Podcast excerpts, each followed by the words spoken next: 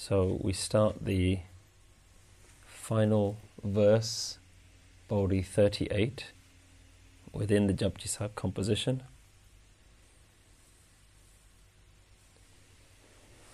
And we've been through the five stages of spiritual development, the five states that Guru Nanak has talked about on the path, on the journey. But what do you do when you've learnt all the stages of spiritual growth? As you, the listener, come to the end of this particular commentary on the Japji Sahib, where will you go from here? You start on the path of that Dharamkand with hope, with optimism. But as you see the sheer scale of the journey that Guru Nanak has outlined with Dharamkand, with Karamkand, and then finally with Sachkhand, then when you realize the scale of that journey ahead of you, it can be a little bit daunting. It can leave you a little bit despondent. How do you deal with the knowledge that you don't exist, but with the experience that you live within the ego every day? When you live as the individual, when the ego is still there, when you live your everyday with your self identity, what do you do? So, in this final verse, Guru Nanak Dev Ji talks directly to you, the ego, the self, and talks to you and your role on this journey. In the five stages of the spiritual journey, the last stage in which the ego existed was Saramkand. That stage where you have to get up and do something, the effort. That state of endeavor. So Guruji now goes back to that state to clarify what exactly do you need to do? What role do you, the ego, have to perform? After that awakening of Gyan once you have an understanding, we realize that there's still work to be done. Knowledge is never going to be enough. There is effort that still needs to be performed. Now, even in Saramkand, we identified that efforts have already been talked about throughout Japji Sahib, starting with this idea of Amrit Vela, and then Guruji goes in detail in the four verses that end with Ades Dise Ades, the verses 28 to 31, where Guruji identifies lots of different endeavors. And remember that verse started with Munda Santok Saram with having contentment, disciplines. Guruji describes all of these qualities of living a saintly life self restraint, trust, universal brotherhood, compassion, oneness. So, those verses, the Pauris 28 to 31, talked about what the qualities are of just living a saintly, godly life. Here, in this final verse, Guru Nanak Dev Ji specifically talks about what efforts you need to do to progress on this journey. And how do you build up and how do you build upon those efforts like compassion, like trust? How do you build on those? And Guru explained that after Gyan after awakening, was the effort. And Guruji specifically said that the effort was to do something to transform the mind with your gyan, with the wisdom, the effort is to change, transform, to revitalize our own thinking. And in Saramkand, Guruji says, Tithe kadiye surt mat man bud. So here, awareness, identity, and intelligence within the mind get shaped and formed. So the key to discarding the ego lies in reforming our minds. The question is, how can it be done? What are the steps that we need to take? What's the tools that we have at our disposal? What's the right environment? What are the circumstances that we need to undergo this transformation? So let's take an example. Imagine that you were going to renovate an old classic car. Imagine that you're going to transform an old classic car that you've bought.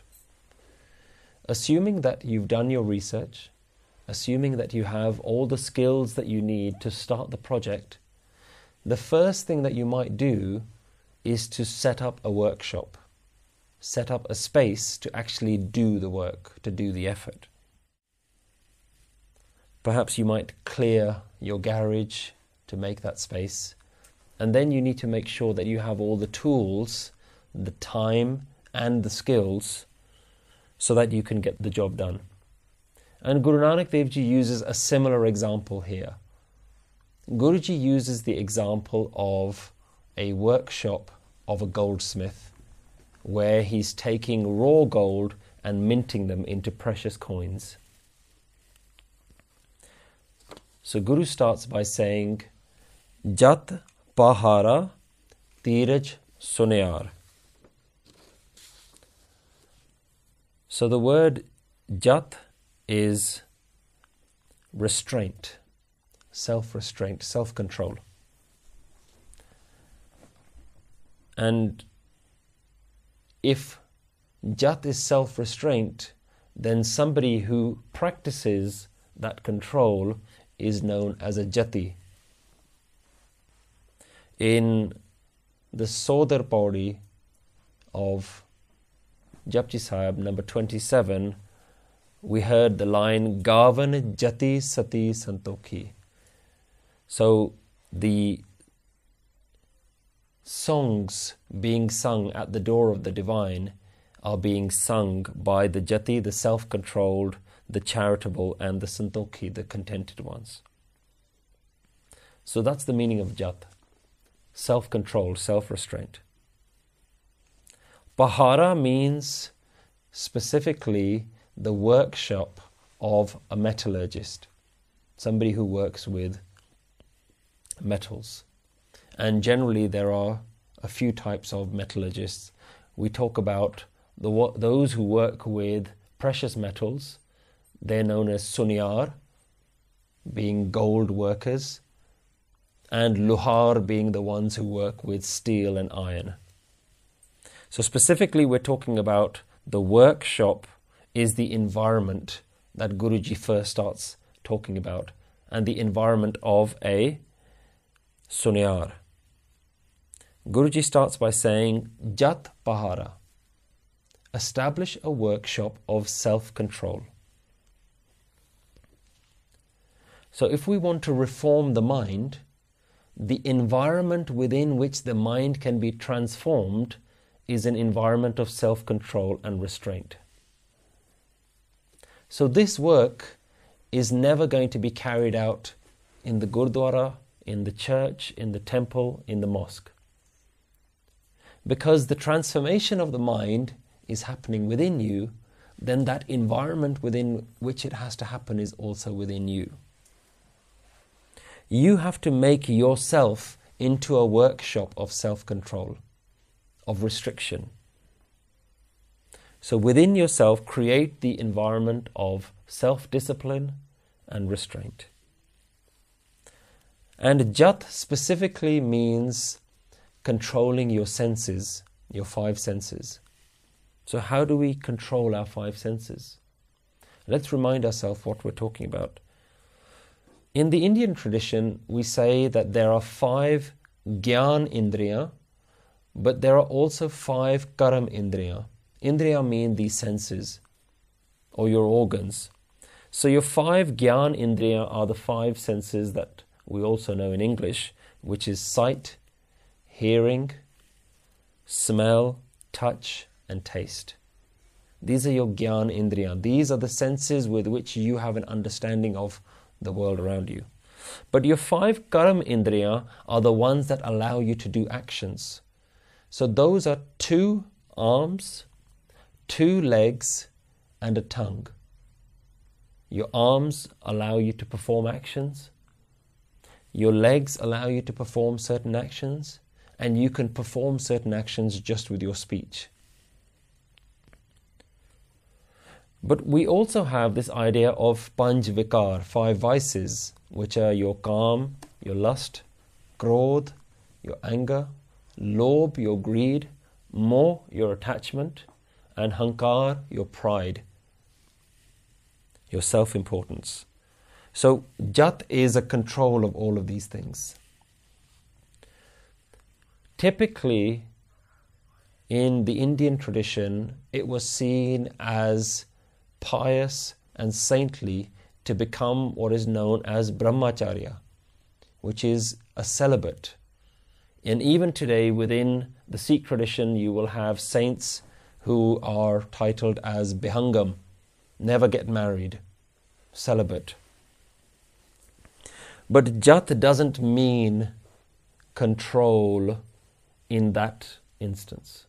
What Guru Nanak Dev Ji is talking about isn't about celibacy because the Gurus themselves practiced Grist Jivan.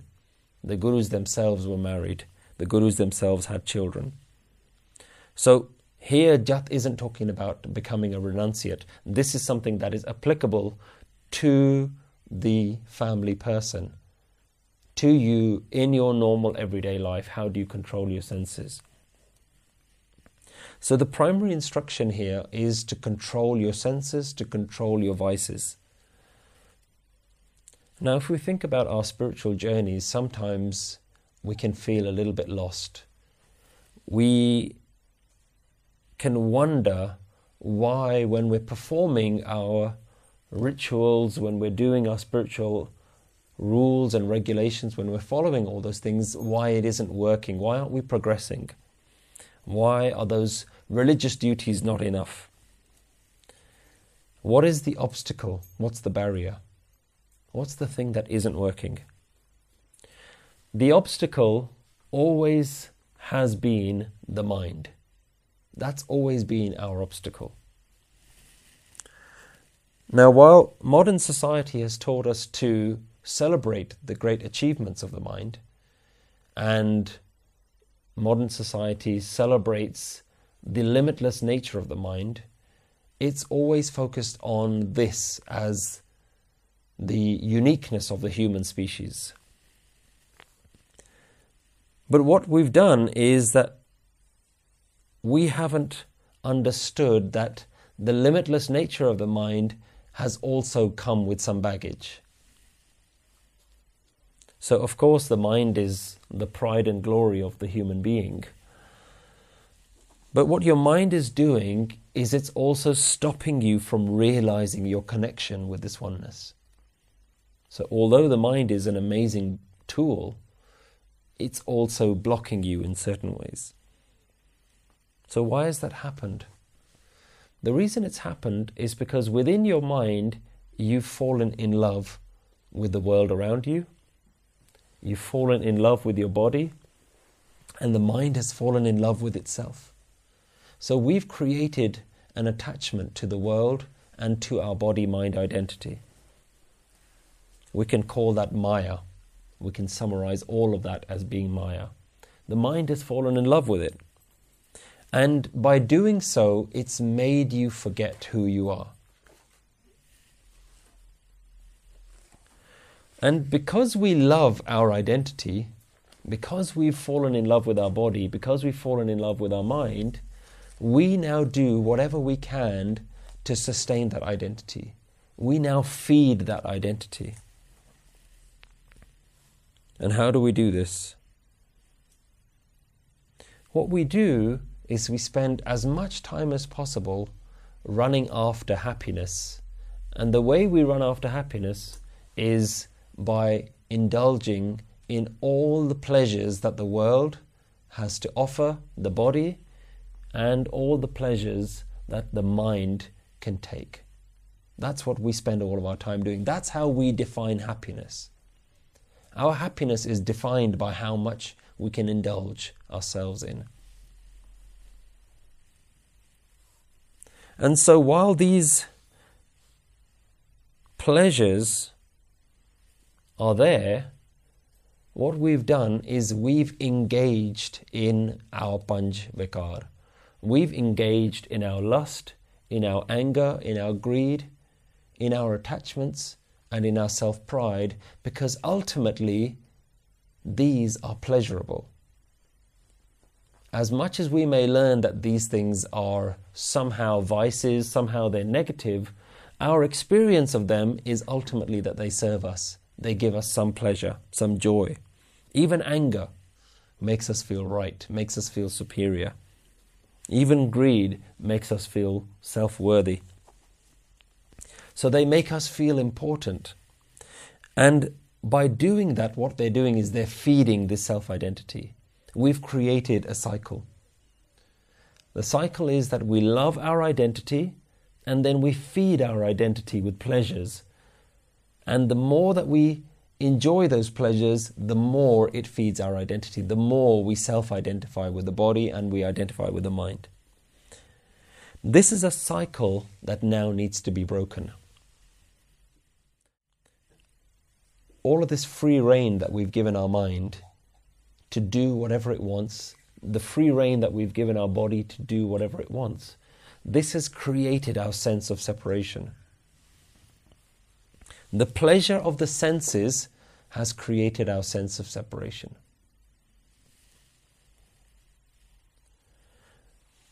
And the Guru wants to reconnect you. The Guru wants to make you whole again. The most important question is do you want that for yourself?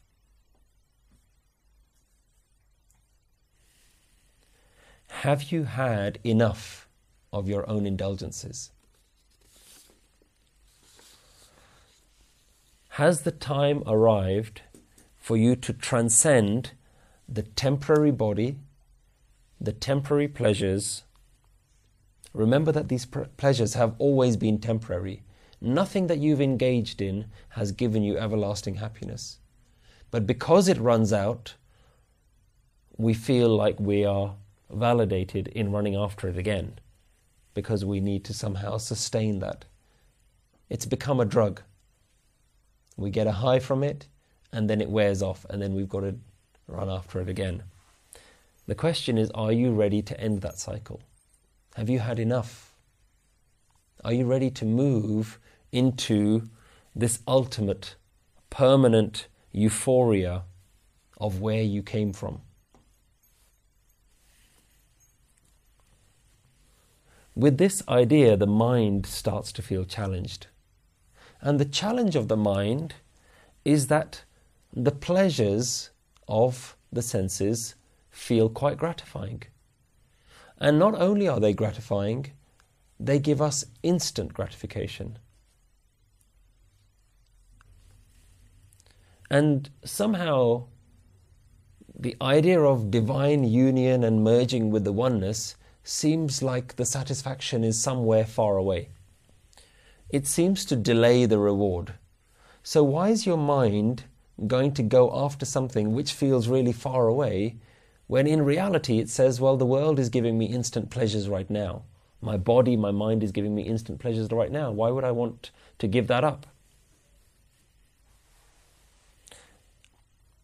And this is where we haven't understood what the Guru is offering. What we've done is we like to think of Gurmat as a religion where we have to follow some rules and we do them in the hope that there is some reward either at the end of this life or in some sort of afterlife. But what the Guru has always offered right from the beginning, at each step of the way, is instant happiness, instant contentment and bliss. But our way of thinking and understanding Gurmat has not allowed us to experience it in that way. So, what we do is we haven't really trusted the Guru's method because we haven't understood what the Guru is trying to say. And although we pay a little bit of lip service to the Guru, in reality, we've followed our own path. We've taken bits of the Guru that we understand, and the bits that we don't understand, we've rejected it. We've followed our own path all this time. But what we haven't realized is our path constantly leads us to one destination, which is suffering. No matter where we go in our own personal journey, in our own method of pursuing happiness, we've always come towards suffering. No matter how we've tried to pursue happiness, suffering has always been there. So, our way of thinking, manmat rather than gurmat, has left us vulnerable and totally exposed. And it leaves us completely incapable of dealing with suffering, and suffering comes from not knowing how to deal with the uncertainty of life. We think life is going to go a certain way, and life always has a way of doing something else. And we don't have a way of dealing with that. Our minds and our way of thinking hasn't come up with a solution towards that. Now, the question you have to ask yourself is do you really want a way out of that? Or are you actually happy within this prison of ego? Have you made yourself quite comfortable here that actually you don't need to go anywhere? If you're ready to break this cycle, then this pleasure and self identification method needs to be broken. Now, the question is there are so many pleasures, where do we begin? There are only five senses, but the pleasures of those five senses are never ending.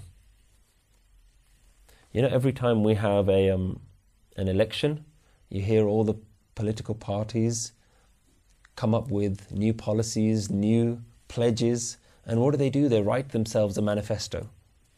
And what that manifesto is, is a promise to the people that this is what we're going to commit to. So, in this final verse, it's now time for you to write your own personal manifesto.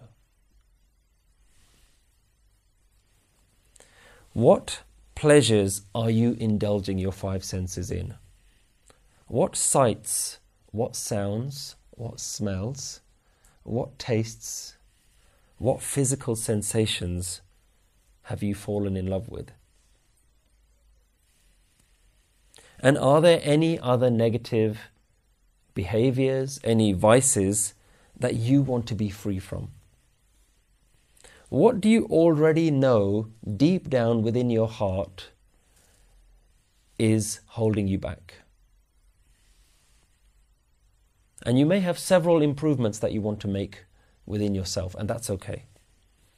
Today, take some time to write them down. Whether you have a pen or paper handy or you write it down on your phone. Remember, we're writing about spiritual barriers and spiritual improvement, so we don't want to write down anything about material success, not about getting a new job or starting new hobbies, improving your diet, or getting more money in life. Spend some time today to write down what are going to be your pledges, your policies, your promises to fix the things that you already know need to be fixed within yourself.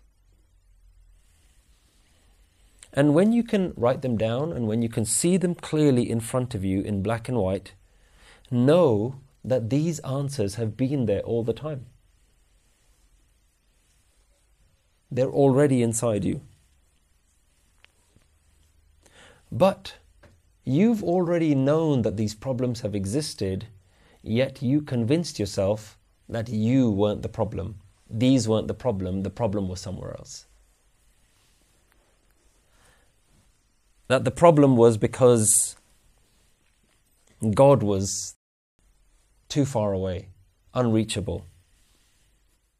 So we know within ourselves what needs to change, but we've convinced ourselves that the problem is something else and it needs some other solution.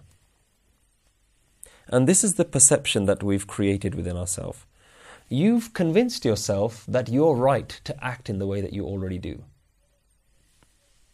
Like you deserve all these pleasures, that you're okay with all of the vices that you live with.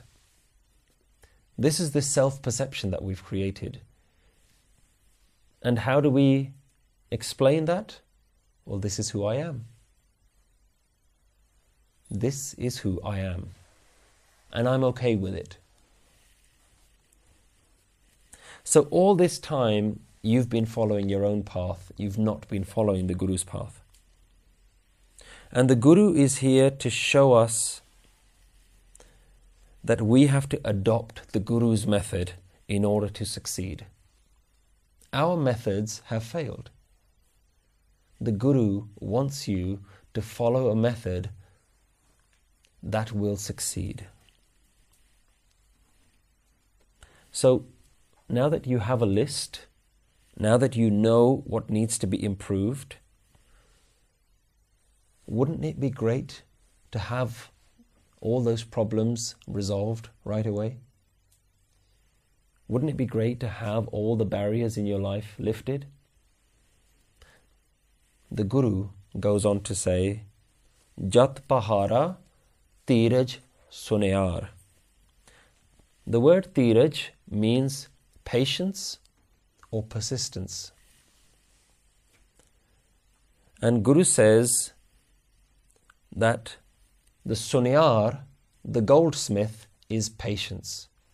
If self restraint is the workshop, then patience is the goldsmith. He's the worker, the one running things. What's the role of a goldsmith? What does a goldsmith do? It takes raw gold, raw materials, melts them down, purifies them, removes the impurities, and then reshapes the gold, molds it into something valuable, into coins or jewelry.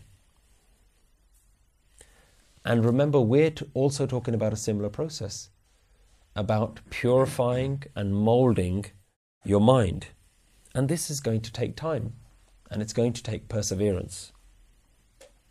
So, this dheeraj, this perseverance, is the manager of the whole process.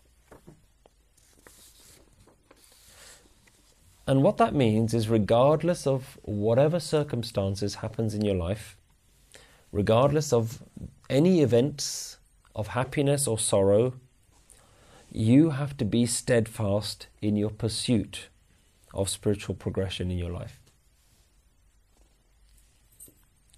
Don't let obstacles derail you. Dheeraj means to carry on regardless with patience, and not that at the first sign of trouble you go back to your old way of living.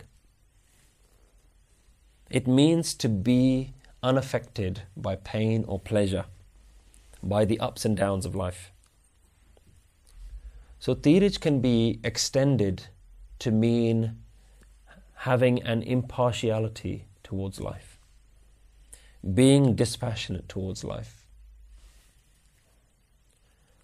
So, this impartiality towards the circumstances in your life is the manager. It manages the whole process of cultivating a life of universal realization. So, if you look at your list, rather than thinking about all of the problems that you might want to be fixing, rather than feeling as though you're a long way away from your goal, look at your list and just pick one thing that you're going to start working on today. Every time you make a change in your life, it's going to empower you to make the next change. This is what that patience means. You don't get disheartened by looking at your list. You pick something and you start working on that. You empower yourself because for the first time you're actually writing it down and saying, I need to do this. And when you make a change, you'll see that you will feel more empowered to make further changes to improve your life and to refine your mind further. Guruji goes on to say, Ehran mat Ved Hathiar. Ehran is anvil. And Guru is saying an anvil like intellect. Ehran mat Ved Hathiar. An anvil like intellect, knowledge the hammer. So, an anvil is a heavy block of iron which hot metals are placed on and are hammered on. So, Guru is saying, let your thinking become an anvil upon which the hammer of divine wisdom can be beaten on. So, here the Guru's words are beginning to sound quite drastic to let knowledge be beaten and drummed into your mind. And we like to think that the intellect that we've used in our life so far has been our own. How we use that intellect is that we've been living a life that we can try and think of as many different ways to create our own happiness. That's how we've used our intellect. Any way that we feel will bring us happiness, we try and come up with those ideas. But the reality is that your psychological state is not your own. The way of living that you've chosen, the way of thinking that you've adopted, isn't actually your own. We've relied quite heavily on our upbringing and conditioning by society. So, society has actually formed most of our own opinions. So, our intellect has been conditioned. And still, because the voice in our head sounds like us, we like to think that those thoughts are our own. And when we talk about discarding our own thoughts and adopting something new, then people start getting quite scared. People think that religion is going to brainwash us into some sort of cult like mentality. And while there are examples of that in the world, this is not what the Guru is trying to do with us. The Guru identifies that our current state of thinking hasn't helped us. If we've been trying to find happiness, the Guru identifies that our way of mind hasn't helped us find that uh, happiness that we've all been searching for in life. So, what the Guru is offering is a more refined philosophy of living. One that better understands the human condition and one that better understands the mind.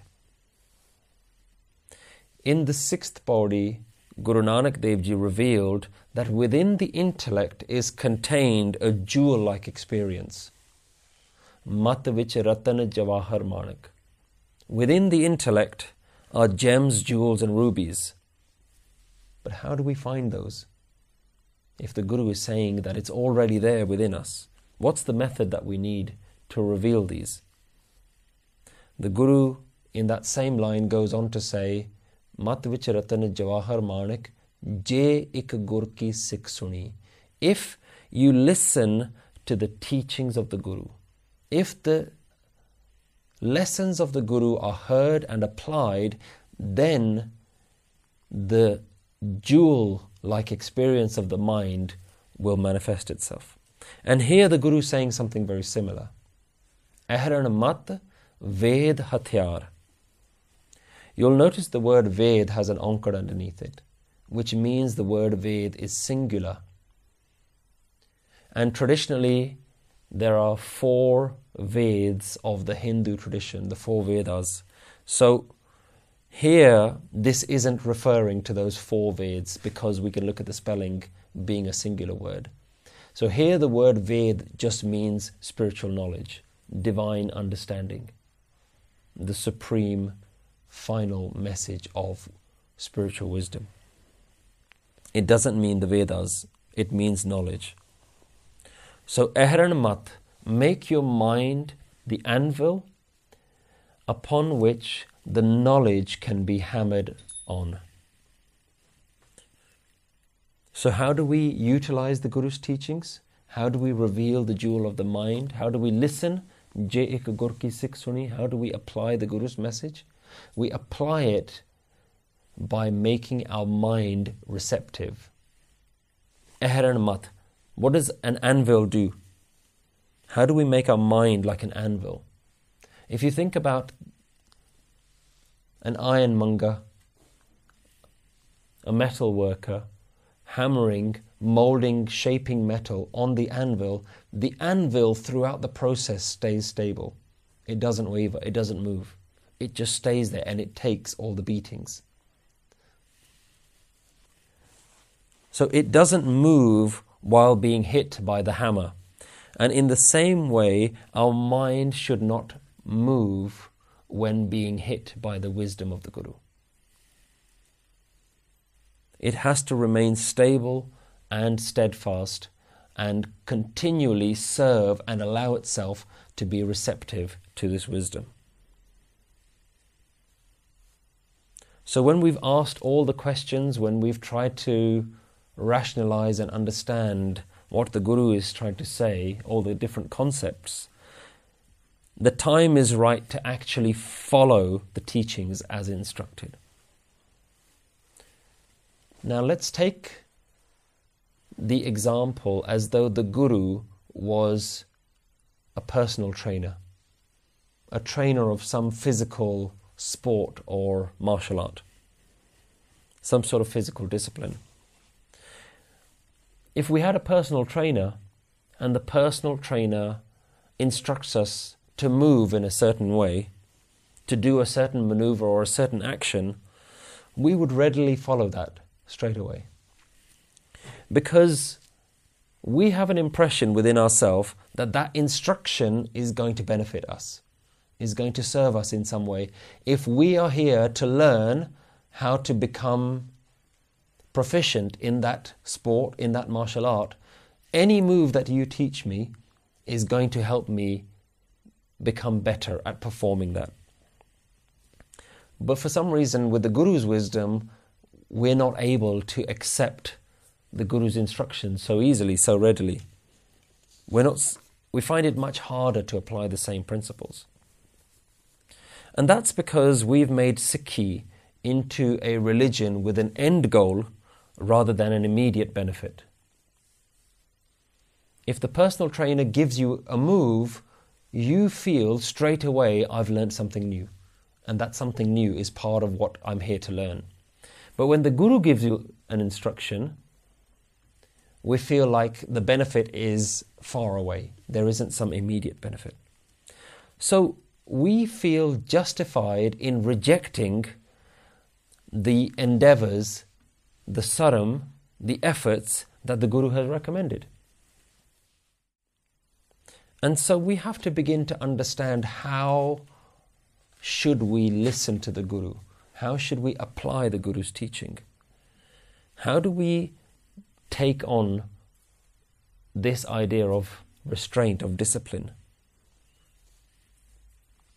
Having an anvil like mind means to accept no matter what our mind thinks, no matter if our mind understands that teaching.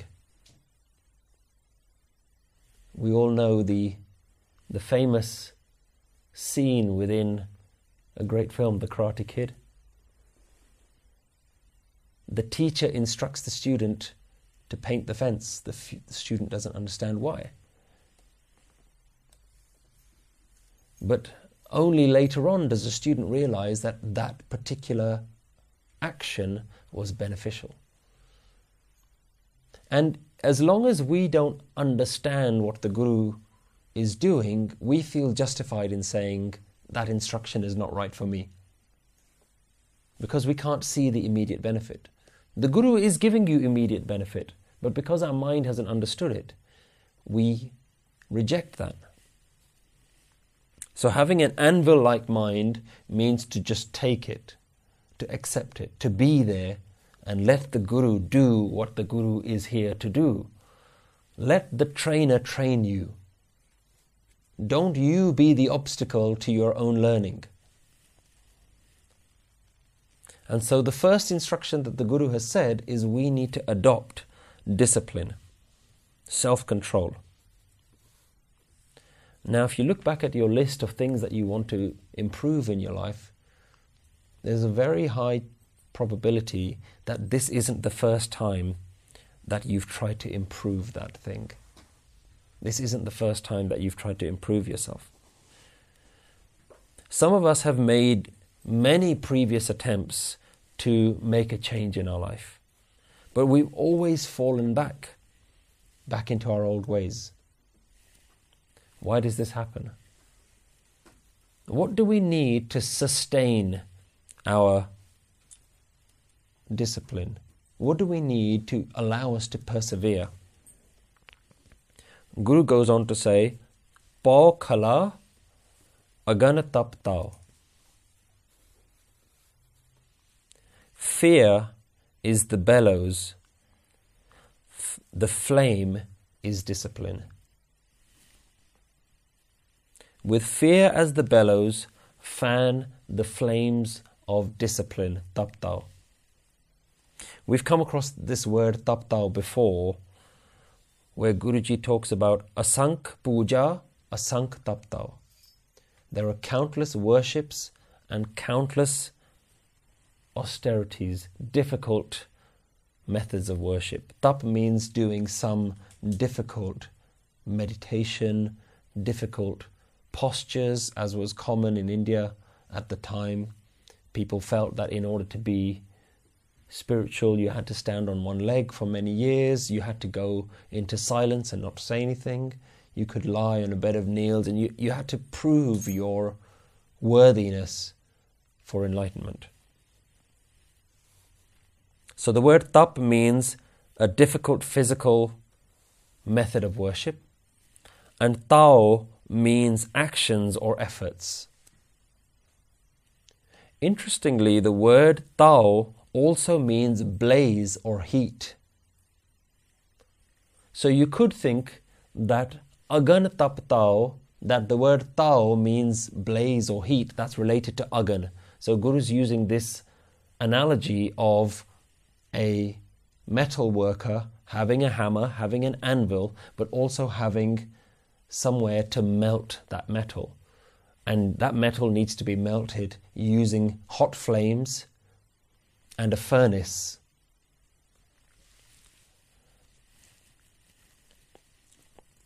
So you could think the word Tao means blaze or heat. And in fact, if we look at one of the oldest commentaries on Guru Granth Sahib, which is the Faridkot Tika, that actually uses Tao in that particular way. But when we look at how Gurbani has spelt the word tap, we can notice that tap is missing an ankar. If the word tap just meant doing hard work, it would have to have an ankar. If tao was related to the fire, if tao meant the blaze, then tap would have to have an ankar because tap would be a self contained word. The fact that tap doesn't have an ankar means that we have to link tap to the next word, which is tao. So tap tao we know means efforts to doing hard discipline. So let's go back to our analogy. What's the Guru saying? In any fire, in any furnace, when air is blown into that fire, it significantly improves the fire, increases the flames, and increases the temperature. By blowing hot air or cold air or blowing oxygen into that flame, it increases the flame. So the flame is really important in any furnace. In this analogy that the Guru is using, the flame is the bedrock of the whole process. If you want to take raw metal and convert it into some sort of jewel, the only way to do it is to utilize a flame. So if discipline is the flame, tap then fear is the thing that motivates the flame. Pao khala agan tap Think about the analogy. There is a flame, but something is keeping that flame burning, keeping it bright, keeping it alive. Guruji is saying, Pao kala. Fear is that pipe that is blowing into the furnace of discipline.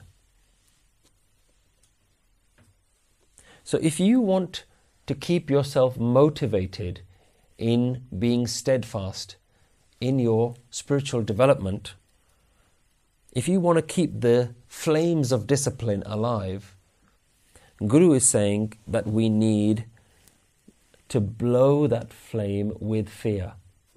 That's what's going to keep that flame alive. That's what's going to keep it burning.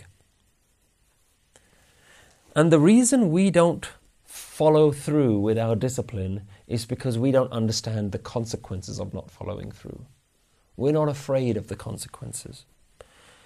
In fact, the whole world has abandoned Dharam because of a lack of fear. Because we've convinced ourselves that with our free will, with our own thinking, comes our own freedom.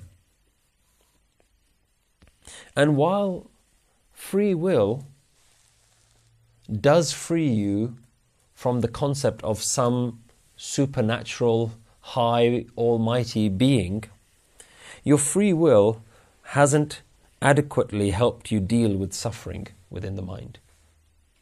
Letting your mind just do whatever it wants hasn't led to a happy mind.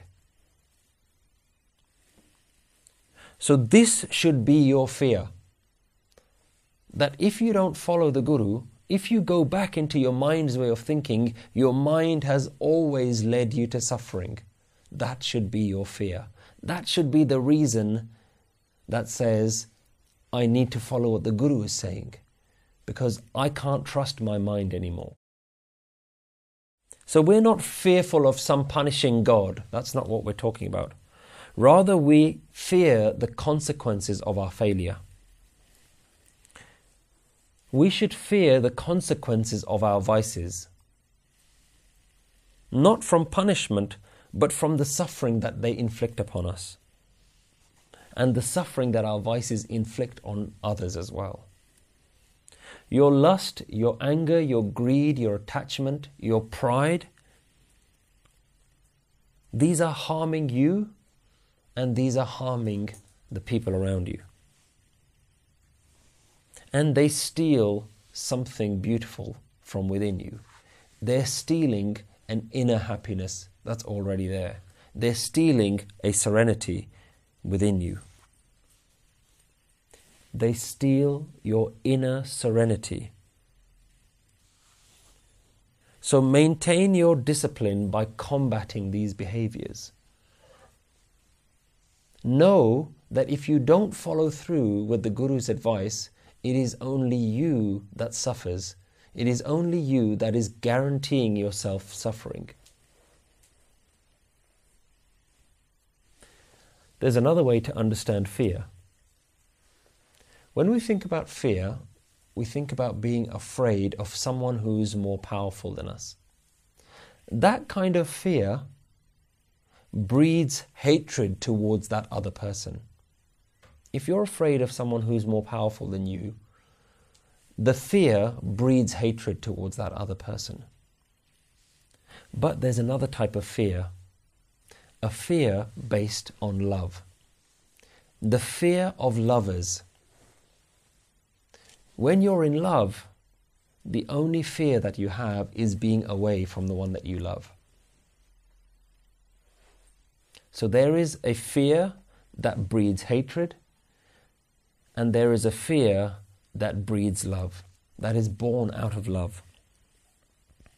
Just as a lover is afraid of being away from their beloved, that they long to be back in the embrace of, of their loved one. So we have to treat fear in our own lives. If God is the supreme bliss of the universe, then to be away from that bliss is the fear we need to motivate us. If God is bliss, then the fear you need to have is that you are not in your bliss. And the Guru's teaching is trying to get you back to your own divine bliss. So take a fear based out of love, not out of hatred. And don't let your discipline die down. Keep the love and the bliss of that oneness in your heart as your motivation. So we need discipline and we need to follow what the Guru has instructed and recommended for us. This isn't about rules, this isn't about rituals. Yes, the Guru recommends Amrit Vela. Yes, the Guru recommends the Nitnem. But it doesn't stop at your Nitnem, it doesn't stop at your Amrit Vela. It doesn't mean that if you do those things, that's enough. You've done what is needed at Saramkand.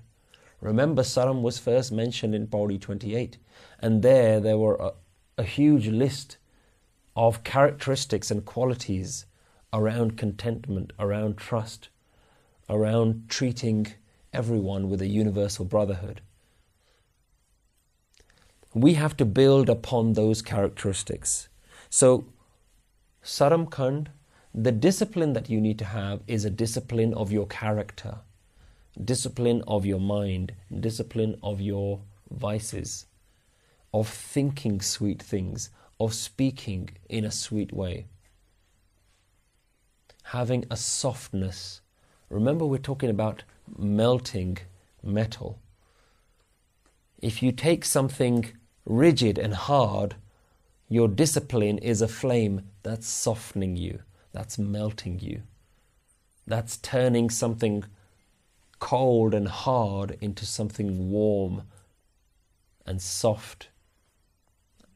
And in the same way, we have to take the rigidity of our mind, how we deal with ourselves, how we deal with others, and make it into a loving, soft mind that it can be molded by our discipline. If your discipline is hardening your mind, is increasing your ego, is making you think how great you are, then it isn't a flame that is melting your mind. It isn't a discipline that is molding you into something beautiful. Remember, Saramkand create something beautiful. Saram Khand ki Bani Roop. Tithe Kardat Kariye Bahut Anup. What is created here is of indescribable beauty. Your mind has to be created into something that is so beautiful that you yourself fall in love with the purity of your own mind. The question is are you ready to take on this challenge? Is the reward of this super consciousness, of this Sachkhand, sweet enough to tempt you? We'll continue with this verse next week. Waheguru Ji Ka Khalsa, Waheguru Ji Ki Fateh.